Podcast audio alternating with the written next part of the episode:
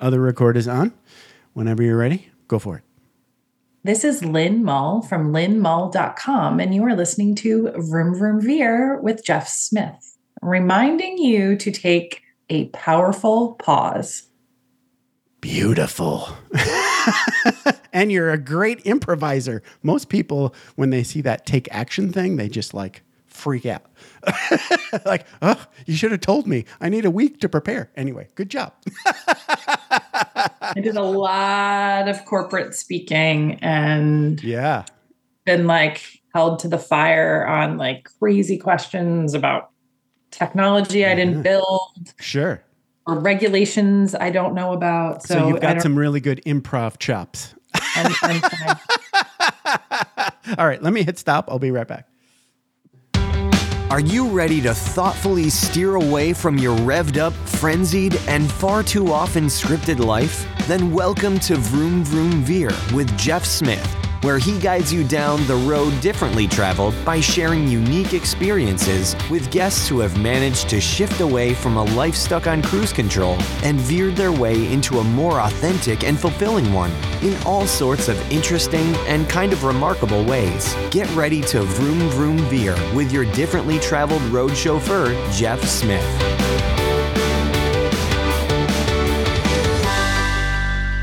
Darius Wallace, thank you so much for being on Vroom Vroom Veer and welcome to the show. How's it going? Oh, thank you, Jeff. I'm doing really, really well. And I'm glad to be here. so you are at dariuswallace.com, and that's spelled D-A-R-I-U-S Wallace.com. So talk a little bit about what you're most excited about in your business today. Um, wow, that's a that's a it's huge a wide question. question. I, it is. yes, yes. But you know, uh, I am very excited. I'm, I'm really happy with my my website because it tells the story of what I actually do and who I am. Uh, I'm an actor. I'm excited about what's happening in my life as an actor. I do a one person show on the life of Frederick Douglass. Yeah. And so it's touring as we speak. I'm, I'm out performing wow. uh, in various parts of the country. And so I'm excited about that. Uh, I've been doing it for years, but I've rewritten it and um, or reorganized it and have a different version that I'm excited about. Also, too, I'm really enthused um, in coaching people that have to present or communicate. Um, okay. I love doing that because someone did that for me when I was uh, 13 years old wow. and helped me overcome a lot of the fears of presenting. And um, so I really enjoy taking the techniques I've learned through all these years and use it to help people in the professional world, entrepreneur world, influencers, speakers, actors overcome whatever anxieties they may have about communication, storytelling, and give them tools to anchor themselves to be able to fly. So I'm excited about that. And then and then also too, I love things like this. This is part of what I do as a speaker where I can share my stories. So I'm just really excited. Thank you, Malika, who is the person that designed uh, my website, and um, that's great. Also, uh, um, her company is on Twelve uh, Marketing, and uh, she really did a fine job, and so I'm really excited about that. Yeah, she did a great job. It looks really yeah. good. yes. yes so congratulations on all of that. So thank you. And I, I, I highly recommend everybody go check out uh, Darius's website. I've spent some time on there, and I'm like, I haven't watched TV in a long time, but he's like the perfect like detective sergeant. oh yeah, I do. I enjoy and and to I see you in real life, it's like a completely yes. different persona. yeah. So you are really I acting, enjoy. but you've got that face, you got the voice. Yeah. Yeah, I, I enjoy playing roles like that. Yeah. I really he's talking about Law and Order guys. I believe he's talking about Law and Order. Yeah. I um, so. And I uh, enjoy. Uh, there's a couple other uh, movies and stuff I've done, detectives and stuff like that. But I enjoy playing those roles. I really, really yeah. do. Yeah, yeah, yeah. Yeah. I really, really do. So that that that's exciting too. Um, we, and just the future of what that holds for film and television. So yeah, that's fun. That's fun. We we can definitely get into that. But there's a lot of stuff on there. And the TED Talks are really great too. So everybody go there, check Thank it you. out. So, okay. So you are Darius Wallace. Where did you grow up? Did you grow up somewhere around Memphis or did I get that wrong? No, I uh, I grew up in Flint, Michigan. Oh, Flint. That's right. Now I Yeah. remember. Right. Flint. Yeah. Yikes. Yeah, yeah, I know where the. I grew up in Michigan knows. too. But yeah. You're you're from Michigan? I'm from Michigan, but I'm from the Upper Peninsula. Oh, really? Yeah. I, I Completely don't different world, right? I've, I've been there. Oh, really? All right. Yeah, I, I can't I can't remember where because it was when I was a teenager. You know, I went to Interlochen, Okay. Oh, nice. All right. Interlochen Arts Academy, and so somewhere in the mix, we did a choir thing up there. I just can't remember where, but yeah, Right. I've been to the UP once in my life. Um, yeah, Flint, Michigan is where I, I grew up, and um, I uh, basically spent most of my teenage life, uh, early life, up to about teenager in Flint, Michigan, until I went to Interlochen, pretty much at 15 years old, and um, grew up a very timid uh, child, Right. Okay. uh, a very frightened child, to be honest. wow. Um, and um, until uh, my father took me to this movie back in the days when movie theaters only held one movie. I remember. maybe played it. Remember that? Or I do. Maybe a double feature, but it was really re- just there was a whole world before there was an internet. You remember that? yes. And cell That's right. Right. I know. Yeah, that's right. Weird, right? That's right. yeah. So he took me to this theater. They've actually renovated it. I haven't been there since uh, they've renovated it. But if, if people out there from Flint are listening, it's called the Capitol Theater. Oh wow. Still there. And wow. yeah, yeah, they, they renovated. It's downtown Flint, and so he took me there, rushed me there because he had just he just seen a movie, and I he took me to see it. And when I came back home, my mother said I was jumping, punching, kipping, kicking, screaming. I had just seen Bruce Lee's Enter the Dragon. Oh, what a great movie. yeah, I, I saw it. I might have been five, six, somewhere in there, and so maybe younger. And so, um, from that moment on, I wanted to be Bruce Lee. I mean, It's my, amazing. my father enrolled me in martial arts, taekwondo, and it was off to the races. That's where I really gained physically Mm. confident Oh, uh, wow. through martial. Yeah, through martial arts wow. and um, has served me throughout, even up to this day. Um, and I matured pretty fast physically. Okay. So now I'm 5'11, uh, 190 pounds, but I, I wasn't that, I didn't weigh that much at 13, but I pretty much have been this size Okay. Right. Right. since I was 13 years old. My goodness. yeah. Wow. Yeah. Yeah. Okay. You were a pretty big kid for a 13 year old. Oh, yeah. Yeah. and, you know, all my friends were seniors in high school. Holy cow. Yeah, and um, so my the unfortunate side to it is there was a part of that timid kid was slowly maturing, but hadn't matured yet, and still there was this sense of being timid and still kind of afraid, even though now I could physically be intimidating because of my size Right. in inside I wasn't really maturing as fast. So people misunderstood my level of maturity. Uh, okay. They, they, Yeah, they thought the- you were kind of older than you were. You were Exactly. presenting older. Yeah. Yeah. Yeah. Right. Yeah, they did. They Yeah, did. And so um so it's very easy practicing martial arts at 13 years old. Flint was changing because GM pretty much was leaving. Uh, there were no jobs. Um, the streets that were once kind of like uh, opulent, like beautiful, like, you know, just normal childhood type things you go through coming of age Hmm. uh, became ab- abnormal in the early 80s when, oh, I shouldn't have said that. Everybody's going, oh God, when did I say that? Scratch that, edit that out. It's okay. no, seriously. Um, and so, That's but what happened was, is um, the streets became mean because poverty hit Flint really, really, really hard. Yeah. Everybody lost their job all at once. Right. Yeah, it was a mess. It was Yeah. it was a real mess, and um, so uh, crime grew, Mm. and gang activity grew, and I was a prime candidate. Um, and my reason for joining was because there at this period of time there were kids in the neighborhood getting jumped. I mean, really beaten bad by these gangs. Wow. And a friend of mine. I don't know if he was. I think back and wonder was he just trying to recruit me? But he said I was on the list to get jumped. So I joined this gang to for protection against what was coming. Right. And um, So if you're in a gang, then the other gang doesn't mess with you.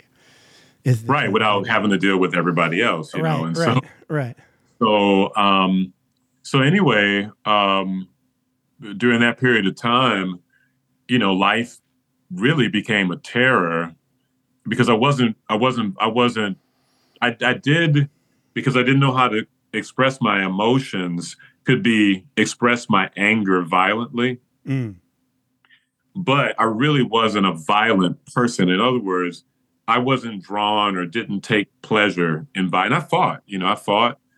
Uh, I kickboxed. I actually kickboxed professionals at 13 years old, believe it or not. My goodness. Yeah. Yeah. Uh, I, I think it was a crime what this this this gym was doing with me. I didn't know at the time because I was a kid, but they were exploiting me. But um, I fighting fighting wasn't unfamiliar to me, Right. but still I wasn't a violent person. You were fortunately good at it for protection's Oh, sake. Yeah, I was. Yeah, yeah, I was. I get was- it. Yes, I get it. Yeah, I was actually I, was- I Right. was actually good at it. But um but you know, um it was a bad all around you know, it's going down a, a dark, very dark hole. Mm. Um it wasn't until uh my um vice principal when he basically caught me and this other guy with a weapon. Um, he didn't see the weapon because I hid it. I wouldn't tell him where it was. And um, but he knew that I wanted to act. And so he sat me down and he Oh, says, wow. Look, he says, you can you can you have a choice. You can either continue doing what you're doing and go to juvenile home or jail, It's true. or you can do what I what I know you love to do, which is act. And or I can tell your daddy.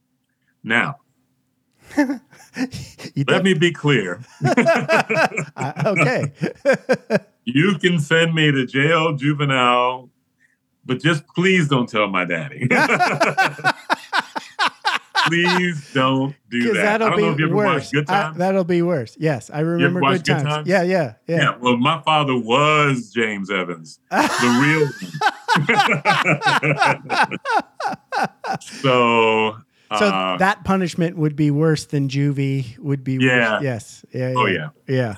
so um, I get it. so I did I did have to think about it because I wasn't sure what the repercussions were going to be, but I knew in my heart of hearts I wanted to act and I didn't want this life, and so I, I went the route of acting.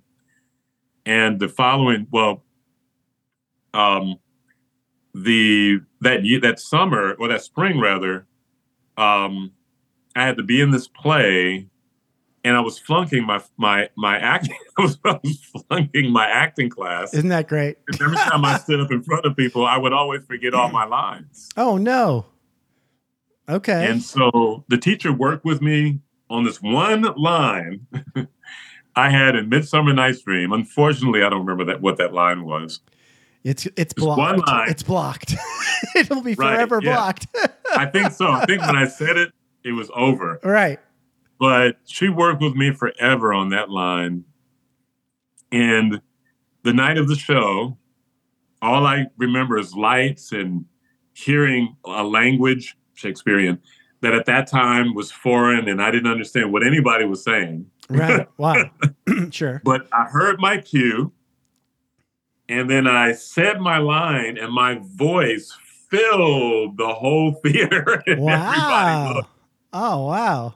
and in the audience was uh, the high school theater teacher.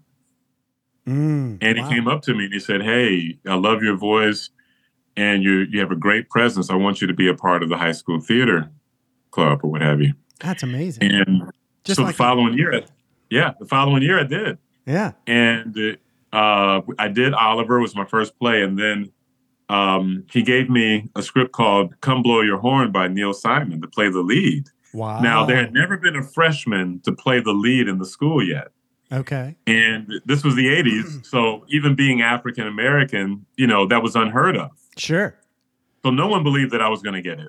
Right. I just knew that I wanted it. Like I You were ready. wanted it so bad. Wow. I worked wow. so hard Yeah. through the Christmas holidays. Every every single day I worked yeah, on yeah, it. yeah. Make a long story short, I got it. That and uh, so I, I'm going to interject here because I Yeah. accidentally got the lead role in my junior year in the High School Musical.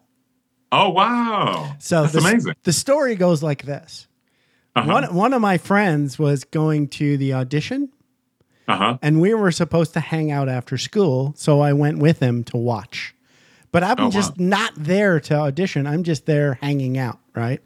So I'm Yeah. sitting in the bleachers or you know the auditorium seats, and listening to these people audition for Little Abner, and they're up there singing. It's a musical audition, and and I'm like, man, these people kind of stink. I think hilarious. I think I could do better. So Uh-huh. I just, uh, uh, you know, on a on a whim, thinking nothing's going to happen, just get up and say, "I'm going to sing a song from church." Mhm. And I sing "Sons of God," "Sons of God." Here's Holy Word, really loud. I belt it out, right?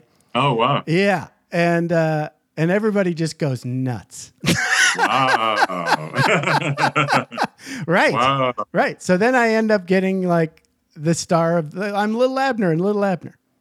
Wow. That's amazing. That's It- an amazing story. It was amazing all the way up until I got the uh, the uh, script. You know, when you're Little Abner and Little Abner, you're basically in every scene.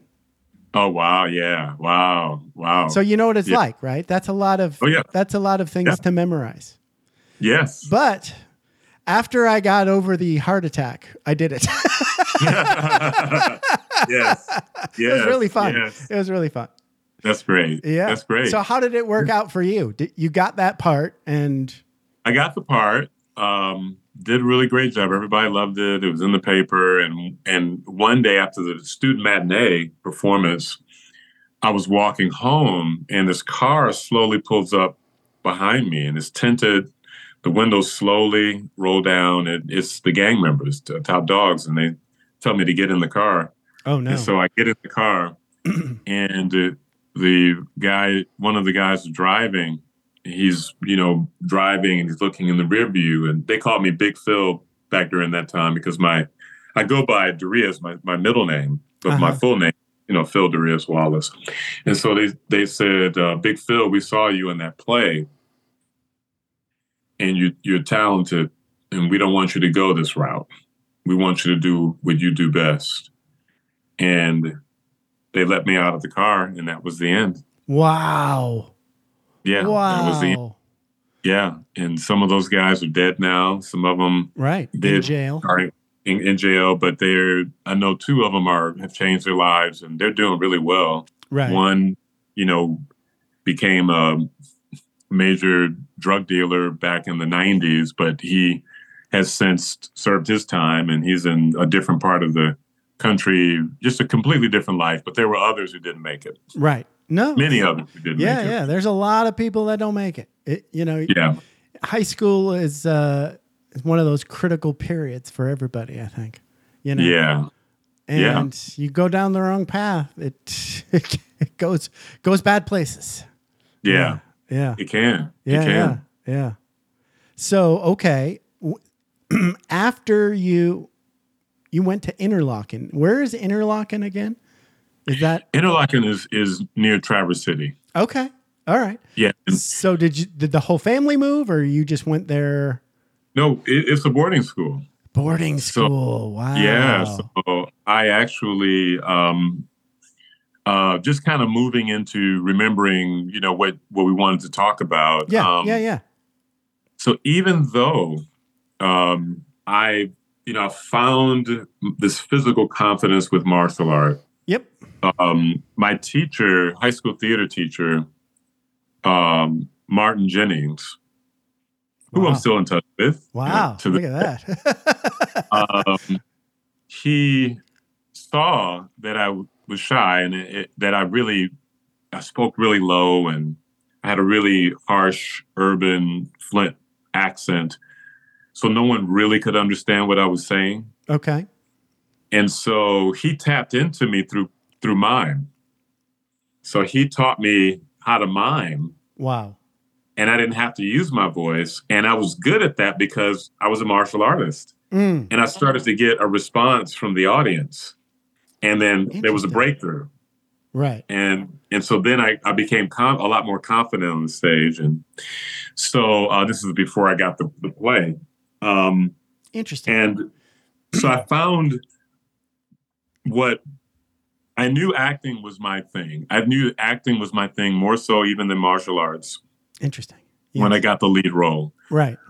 But there was still this, you know, if you will, in a sense, seven year old kid that wasn't sure of himself and that was still terrified of everything Mm. and hadn't I can. Re- matured. I can relate. Yes. Yeah. I can had relate. Yeah. matured to Right. the level of of what one would need, right? And so, um, so most of my young life, I never got the girl. Uh, me neither.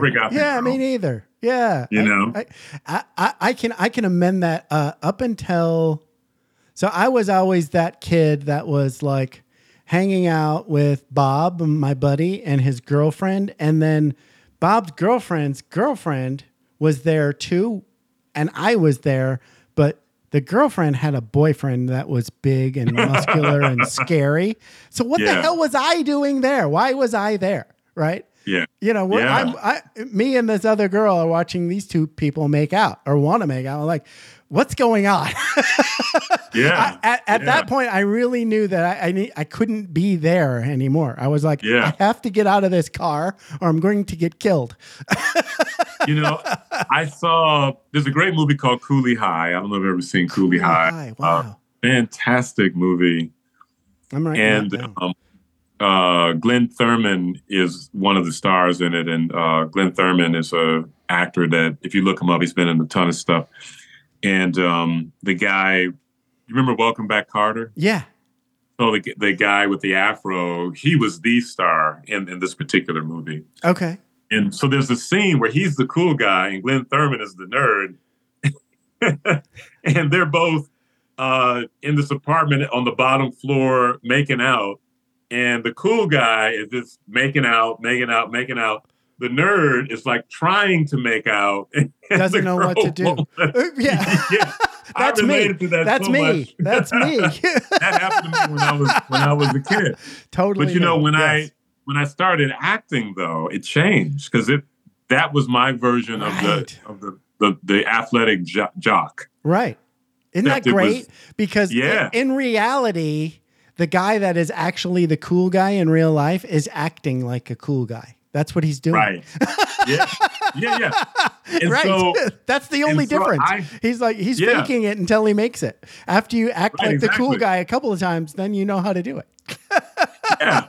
Yeah. yeah. And so I uh, was attracting girls. Now, there's one girl in particular who she left a note in my my lock. She slipped a note into my locker, and we met, and you know, we eventually started dating. Mm. For her, it was I was hard to get to. For me, it was like this first moment of like uh this my heart like really opening up for someone and really becoming into someone. Okay. Yeah, I get it.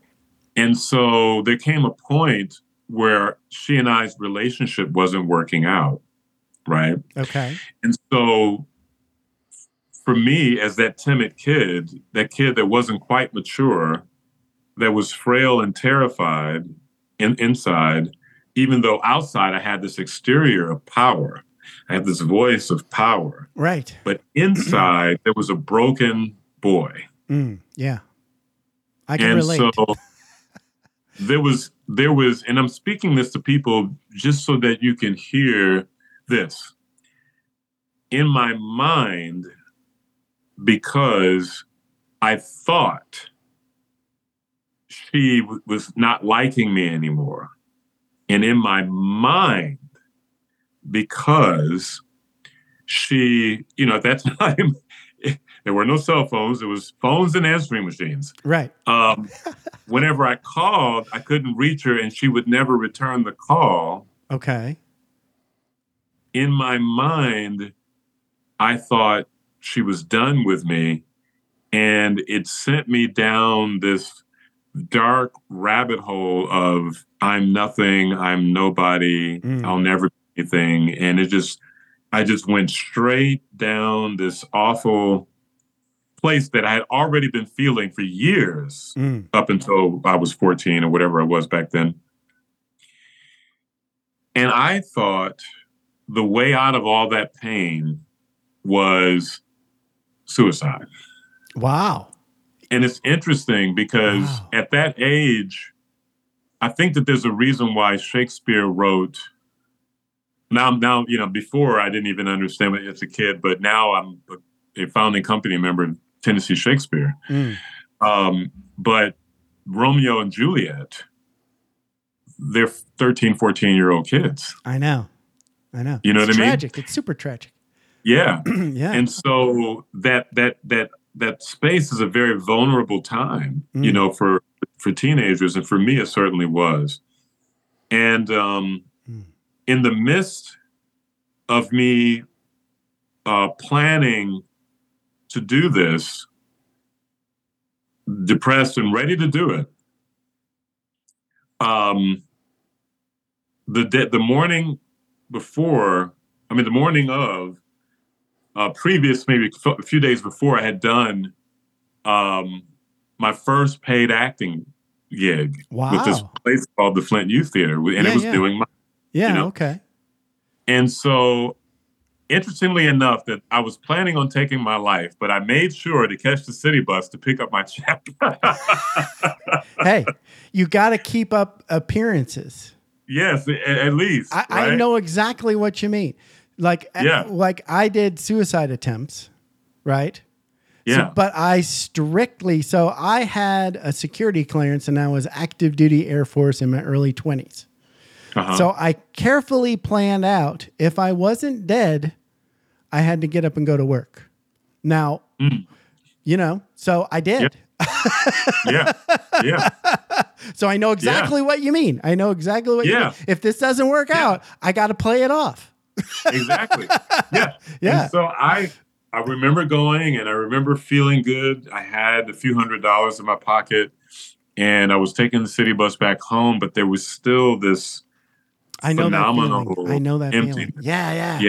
I was just thinking Yeah. about that feeling the other day. That feeling of I was watching a TV show and this this woman just went through like a horrible kind of like I think her baby died. She went through a miscarriage Mhm. and she was in that mourning and grief. Oh, And, wow. and she just kind of like rolled over and her husband was there with her and he was trying to comfort her. And I remember that feeling that she was feeling, Yeah. right? That Yeah. feeling of this pain will never go away. Yes, That- that's right. That's the, right. that it hurts. I don't know why, and it'll never go away. That's Yeah. the feeling. That's that. That's that. What depression feels like. Um, Yeah. Yeah. yeah, I, I don't know what to do about it, and it'll never go away. yeah, that's right. yeah. And here's the thing, though. here's the thing.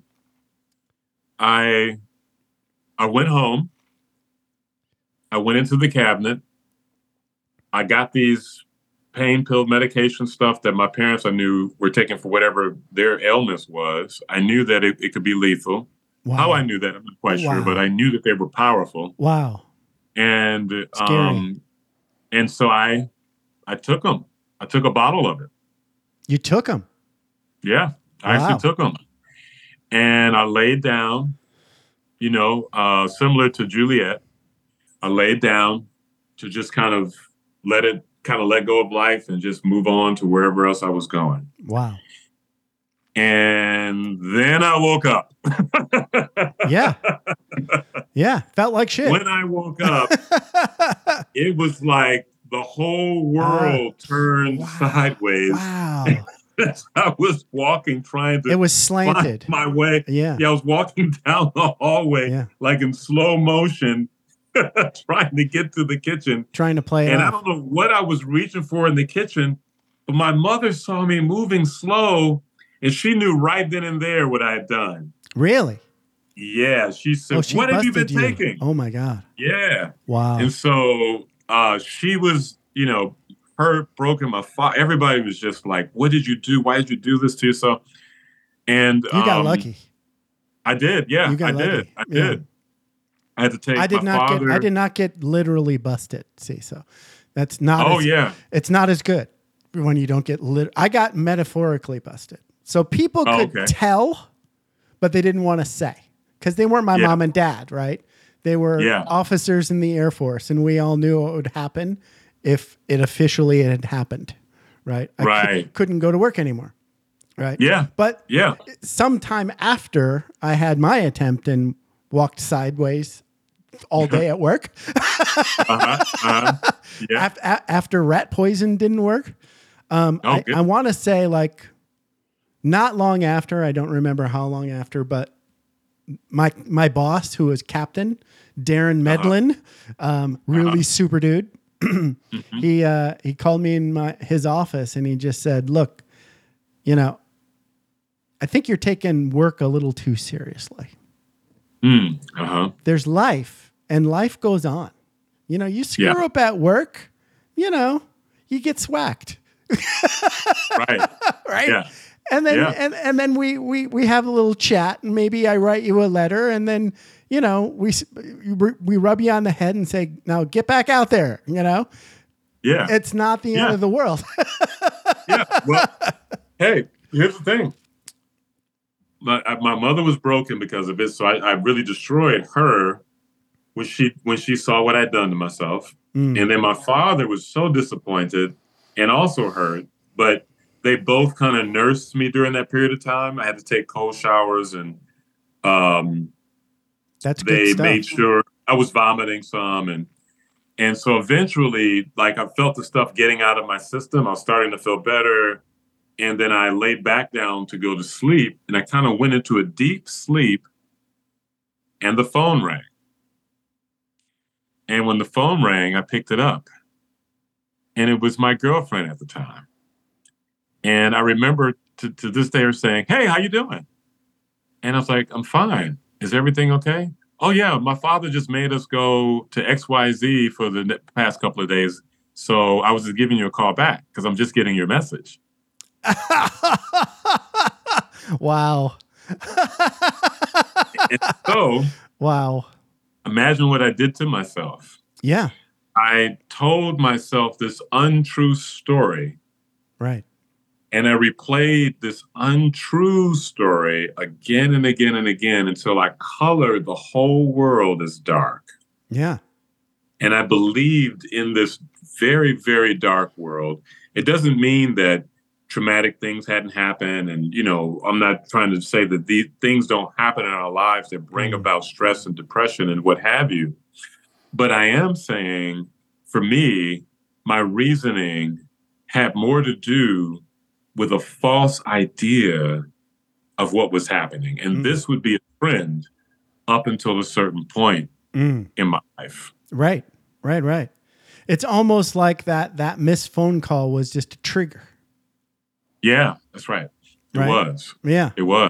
Had nothing was. had nothing to do with her. Had nothing to do with her. He was fine and dandy and wondered how I was doing. yeah. Wow. So Little weird. did you know. Yeah. Yeah. It's funny. She never knew what happened. I, I I ran into her again in the past couple of years, and I Mm. I said, "Hey, you remember that?" And I talked to her. about. it. She's like, "What? You Mm. did what?" yeah. Yeah. Yeah. I, a- as you as we were talking about making out and coming out of shells and stuff, that's kind of Uh-huh. like a side. So before we move on to the next thing, so there Yeah. was this slightly older girl, like she might have been like a little bit older than me, maybe a year ahead of me in high Uh-huh. school. Mhm. And she just decided that I was going to be her girlfriend or I- I was going to be her boyfriend. I guess that's how I Uh-huh. should say it. Right.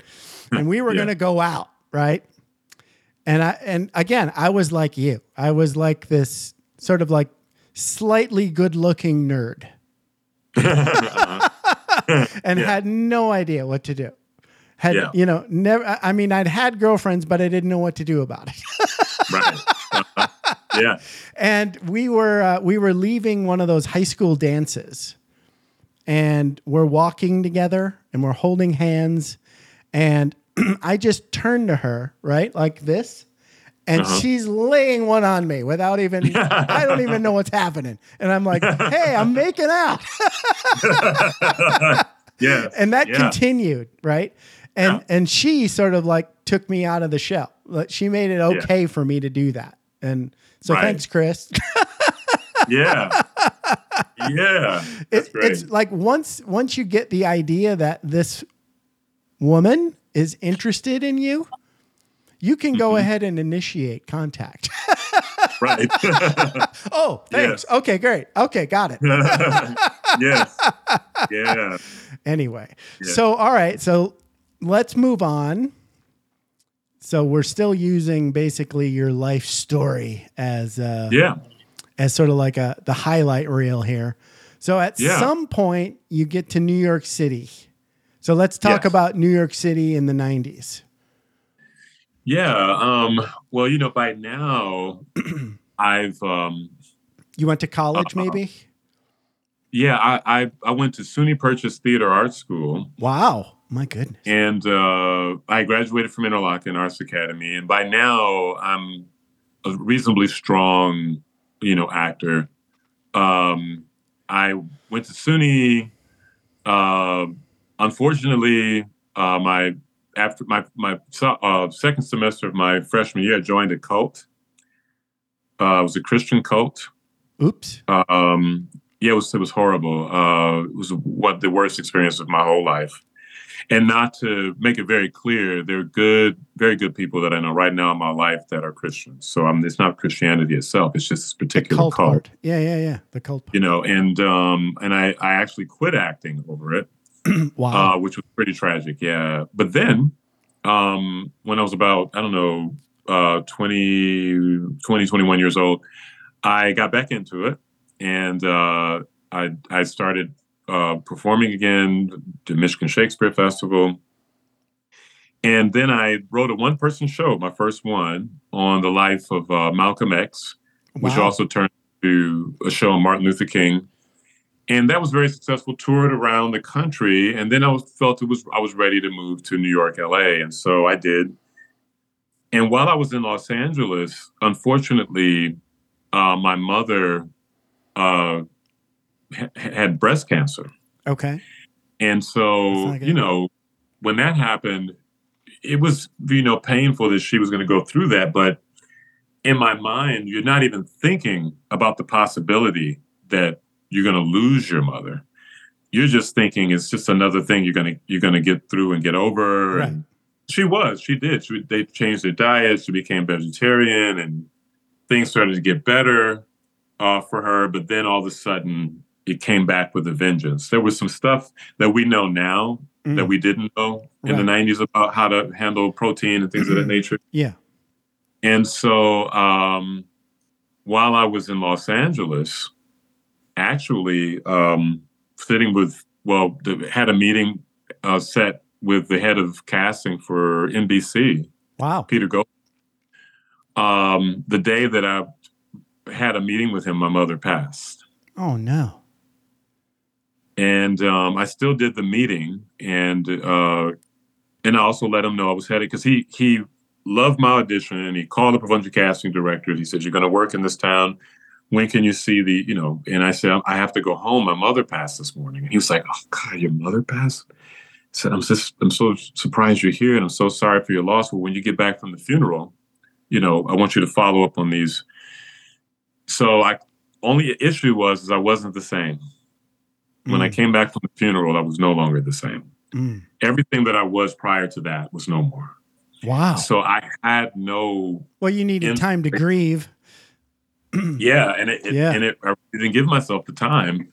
That was one of the issues, um, and so none of that stuff worked out because I I just wasn't present in any of Mm. those meetings with those casting directors, and I really lost a sense of of motivation to live. Wow.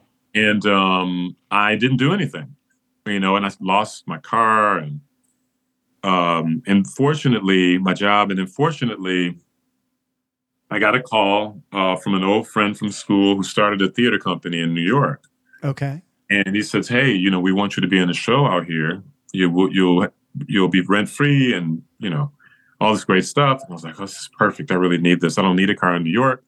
So I went to New York, did the show, um, and but the, it was a lot of talented people in the house, writers, directors, and so on and so forth. There was also uh, a lot of drugs. As a matter of fact, one of the playwrights, a very gifted one, died of an overdose. Oh, geez.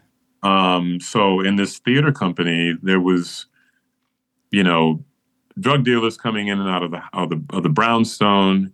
Now, mind you, this doesn't color the personalities of these guys. You know, Mm. these were all great, great guys. You know what I Right. mean? They were great, very talented, but the drug the drug thing was very, very present. Got into And- the wrong drug scene. Yes. Yeah, It's and, all it's all um, fun until it's not, you know, basically. until it's not. Yeah, yeah, and not. it really got unfun really, really quickly. right. and um you know the the artistic director uh, unfortunately we were walking home in this this this italian neighborhood eating this phenomenal sandwich just a, in a really cool like laid back neighborhood and we're walking home and it gets quiet And he says you know i'm a little nervous i said oh what's going on he said um i owe the mob i borrowed money from the mob to do this festival i said What? you did what? You borrowed from the mob? wow. So I just felt like I was in living in a ticking time bomb. But it really wasn't, though there were drugs in the house, though he borrowed from the mob, which that wasn't the first time. So I, and I'm I know he paid it back. He's still alive. Um, I hope he has all his fingers, toes, and legs and Yeah. arms. Yeah. Yikes. yeah. Um, Wow. I was the ticking time bomb. Right. Okay. um, and I, I blew up. In other words, I kind of broke down.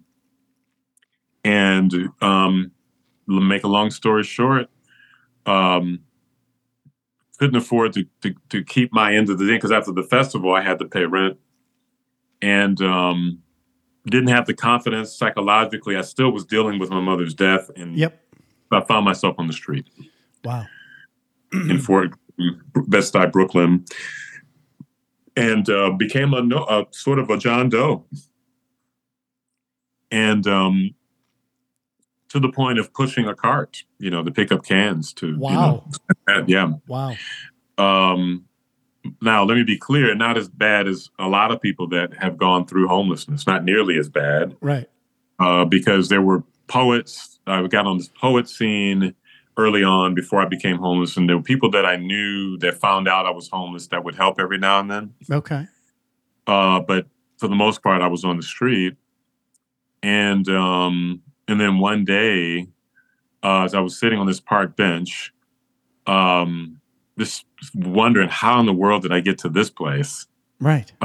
I was look. It was Spike Lee's Forty Acres and a Mule, and the coffee shop I wanted to work at, and I'm sitting there on the bench, and I'm just trying to figure it all out. And I remember something my father told me, which was all things lost can be regained, and we like the divine can say be, and it is. And when I thought That's about great. that, Wow. yeah, something just rushed in me like a spark of hope, like a spark of possibility. Okay. And I said, I'm going to work for Spike Lee and I'm going to work at that coffee shop. Well, I didn't work for Spike Lee. Yes. I did get back into acting and film and television. And but at that moment, I did work at that coffee shop. And that coffee shop uh, was homeless for a period of time working there.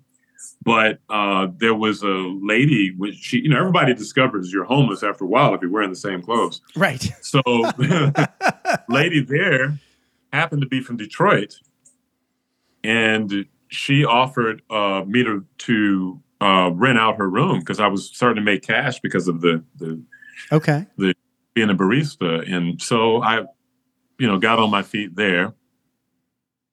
And um, but even though I was on my feet, there was still this this brokenness, and I still Yeah. felt like you know I didn't deserve to be around. Still. And so still, and Yeah. so just like when I was a kid, I, I got the pills again, Right. and I carried it in my pocket. Wow. Uh, for when I was going to have the courage to do it. Yeah. And I remember uh, the day that I was going to do it, and I, it's funny because I went back. I went back to Brooklyn like uh, two summers ago, and I went to this very Burger King, the very Burger downtown King. Brooklyn. Okay. Huh? The same Burger King. It's still it's still there. Okay. If you go, if anybody's listening from Brooklyn, it's downtown Brooklyn. There's this Burger King, and I remember walking up to the Burger King. I had five dollars in my pocket. It was back in the days when you could get a meal for five dollars at Right. Burger King. Remember that? I- Four I four do. nine. yeah. I had five dollars to my name. I said, "This is going to be my last meal." Oh wow. And I remember eating that burger. It was the best burger in the world because it was my last one. And I had some tokens back in the time in New York where you have tokens. I can't remember why I got on the train or where I was going. I, I really just can't remember. But on this train, there was this guy Yeah. that was sitting across from me. It was just Yeah. he and I on this boxcar oh wow. and he's in sitting in lotus position and he has his big eyes and he's just he's sitting there he's looking at me like this Wow. and then i'm looking at him and he's just looking straight at me almost like through and i'm thinking like who is this weird dude that's just looking at me but i wanted to um i've always wanted to learn yoga wow. you know, never could afford it. And so I said, I said, let me just ask this, are, are you a yogi? And he says, I am. I said, uh, do you teach yoga? He says, I do. And then he said, will you teach me? I said, uh, will you teach me? He said, I will. Wow. Wow. And I said, how much? And he said, nothing. Wow. That's amazing. And so he gave me his information and uh, every now and then I would uh, get to Bensonhurst, Brooklyn. Okay. And every time I showed up, this yogi was saw I was very, very sad. So he sat me down. He told me a story about a time when he was in his 20s and he lost his will to live hmm. and he carried pills in his pocket. Wow. Sounds day in which familiar, huh? Yeah. yeah. Wow. Here's the difference. He did it. Yeah, yeah. Okay. he literally did it and he said as he killed himself and his own words as he was hovering above his body he could see family members coming in broken Oh wow. and mourning and Yeah. weeping because of what he had done to himself Okay. and he says in that moment he wished so bad he could come back that there was a way that he could you know and before he knew it he was back in his body Wow. and from that moment on he's ded- he dedicated his life to the happiness of others Mm, and he made a decision to do it through yoga that's amazing. and after he finished saying that yeah. i reached into my pocket and i took the pills out and showed them and he says oh so this is the reason why i was led to share this story Right. so he says Yeah. well you have a choice to make he says you can take those pills and leave it on the altar of, of ganesh which is a indian deity The elephant god. Yeah. The elephant god. Yeah, Yeah. yeah. He said, keep it on the altar of Ganesh, or you can take the pills and do as you will. And so I took the pills and I left it on the altar of Ganesh. Good call. Yeah. and I went on to, to to discover through a girlfriend at that time, because she had lost her dad, um, that she that that she basically said after also discovering, you know, that I was homeless. Everybody was discovering. She said, "Have you ever considered that you're grieving?" Mm, I never had. I never thought about that. right. And she helped me become aware that what I was going through Yeah, it's grief. was right. yeah, was you know he- real heavy grief. so after that, my life kind of started to go up, um, and um, but you know, I I the unfortunate thing that I kept at that time was the substance abuse, which was mainly alcohol. Mm, been there. So even though my life was changing, and eventually I got back into acting, and I got married, and had you know three children, Wow. it wasn't until uh, 14 years ago Okay. 14 that years ago. Okay. I yeah, 14 years ago, I um, hit hit what, what we call bottom. wow. You've had many bottoms. yes, I have. Yes, I have. this is the bottom. Okay. This is the bottom. Okay. This is the bottom where everything can get better. Yes. You know, um, it's hard for things to get better when you're dealing with substance substance abuse. So, so I walked into this, you know, very interesting place with very interesting people, and uh, made a decision to not uh, go back to to drinking. Okay. And so I did. And as my sponsor, we have what's called sponsors, um, people that can guide us through the process. He would always say, you know, it'll only get better. Just don't drink. And so I didn't. And it Mm. life got better and better and better and better. Not without trials and tribulations, but Right. but better and better and better and better on so many magnificent Yeah. Yeah. levels. And let me just say the last, the very last traumatic moment in my and that leads me to who I am today is two years into it. Um still when you when you first overcome it, you're still dealing with the desires and you're still kind of dealing with life the way you've always dealt with it, which is without any management Right. and um you know struggling financially and you know uh just down and out um and back into that very dark place and um and i was sitting at a at a starbucks and there's a park not far from it in in memphis and i felt a small still voice saying me let's walk Wow. and I got up, went to the park, and I walked.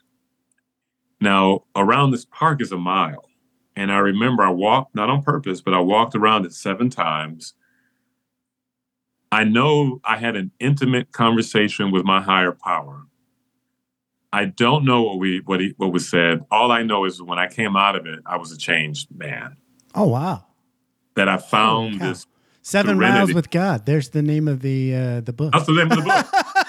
Seven miles with God. Thank you for that. I love that. Uh, but That's awesome. I but I learned the truth within myself Mm. where there's a you know a great individual who said in some very poetic writing, uh, the kingdom of God is within you. Mm. And in that moment, I knew that Right. and had experienced that. Right. And from that moment on, seeing these uh, beneficent things happening, like these miraculous events just unfolding on a regular basis. And the more internal I went, the more I saw this unfoldment of these this just amazing things that hasn't come without more trials and tribulations and the things that you run into Right. living. Yeah. But now living in a way that's that's more serene and more peaceful and more zen-like and more spiritual, Mm. where now I'm meeting life's challenges from a place of uh, healing, hope, victory, joy, peace, Mm. um, so that that I can go in a direction of of you know benevol- benevolence and growth, and have not had. I've had some low moments, but most of my life in the past was low moments Mm. With Right. spark every now and then. Now most of my life is a spark Yeah. yeah. uh, with just moments of low moments. right. and so that became the the end what i believe the end just like you know the day that i stopped drinking was Mm. the end we you know one day at a time i only have today but where life that pain and that torture that torment is no more I get it. since Yeah. 2011 I get Yeah. it. 2011. Yeah. Nice. I so like I there's um uh I think it's Buddhist teaching Mm-hmm. about like once you've learned this thing, what you like to call that inner spark of the divine in you, and Yeah. and you take this journey, what you're talking about, right? yeah you can't stop the first arrow, right? The first arrow is just life being life, right? That's uh-huh. something's going to happen. You're not going to walk around and it's not going to be fairies and rainbows your whole life. That doesn't exist. Shit's going to happen, right? Yep. Yep. The second arrow is you saying, "Oh, I'm such a piece of shit," right? Right. And all that, all that, you know, spiral into despair kind of thing. That can Yeah. stop. You can stop doing that. You can learn how to stop doing that, and just go, "Okay, I got a flat tire. Guess I gotta fix it." Right. yeah. Yeah. Oh, you don't have to go. What kind of person does it make me if I get a flat tire? Right? No. right. yeah. Yeah, I get it. Yeah, yeah. I, Yeah. it took me a long time too. I think Yeah. the uh, the crystallizing moment for me was on a bus in L.A. Oh wow. Okay. Wow.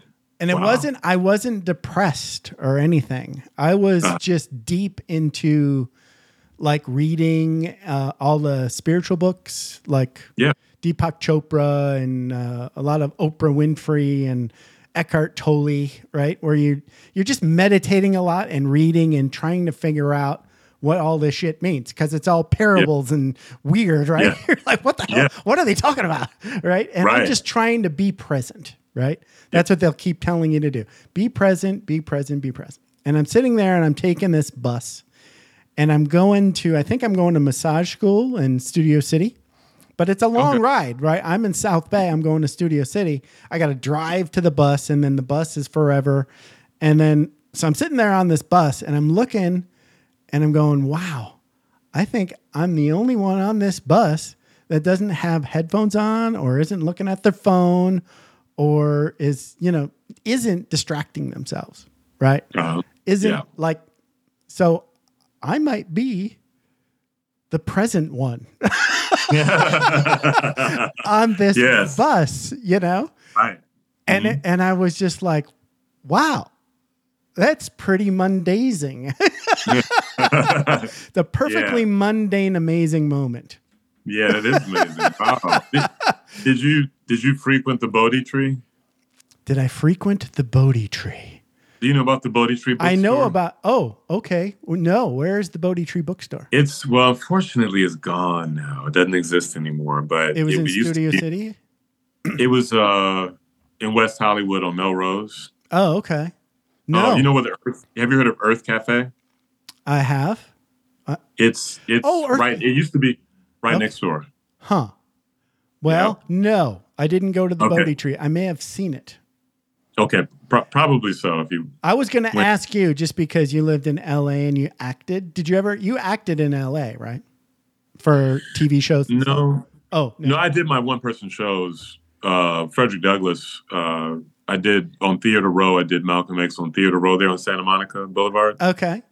Yeah, and then um, then I did a lot of school performances up and down the state of California, but also in the LA area. But I never did any television or uh, filming and LA and based? I did a I did I did a short film. I did a music video deal, but not Okay. any um There- So when I did my massage school, it was on Ventura. Um, Uh-huh. And there was a Ralph's and a Starbucks. And Mhm. a lot of actors hung out at that Starbucks when I was. Oh really? Yeah. So I was like, I could have seen you, but I guess I didn't. Oh yeah. you didn't hang out there. I saw Seth did. Green there once. I saw Oh, really? a bunch, you know, like those commercial actors that you see all the time in Yeah. in lots of different commercials. I saw a lot of those guys. A lot of Oh, that wow. that guy. You know that guy? Oh yeah. Yes. oh, it's That's that great. guy. You know, you know their face, Are but you- you don't know their name. Are you still in LA? No, I'm in Vegas. In Vegas? yeah, we okay. moved from LA to Vegas in 2017. Okay, got you. Yeah, Okay. I wanted to avoid all the excess taxes. Yes. I keep hearing that. I keep hearing that. It's like having two I- countries. Yeah. So Yeah. as we wrap up, let's let's Yeah. uh, tell people how they can get in touch with Darius Wallace. Yeah, you can get in touch with me at DariusWallace.com. Right. You can also find me on Facebook, uh, Instagram, and um, YouTube. Perfect. I'll just put my name in and, and look me up. Thank you so much. This has been like amazing. You're Oh, thank you. really good at storytelling. So come back twice or three times or eight times or come be co-host. I would love. You're really good. I would love to. I would Yeah. love to. Reach out again anytime you want, and we'll uh, we'll do it all over again. Uh, I'm sure there's more stories to tell. Oh yes, yes indeed. Oh yes, We can just drill down anywhere you choose. All right. yes. Thank you, sir. This has been a blast. Thank you. I really appreciate it. Have a good one. Okay, you too. Bye bye. Thanks for taking the time to ride along with us on another episode of Vroom Vroom Veer. For podcast info and show notes, be sure to head over to vvveer.com. That's triple V double E R.com. Man, that's fun to say. And we'll catch up with you next time here on Vroom Vroom Veer.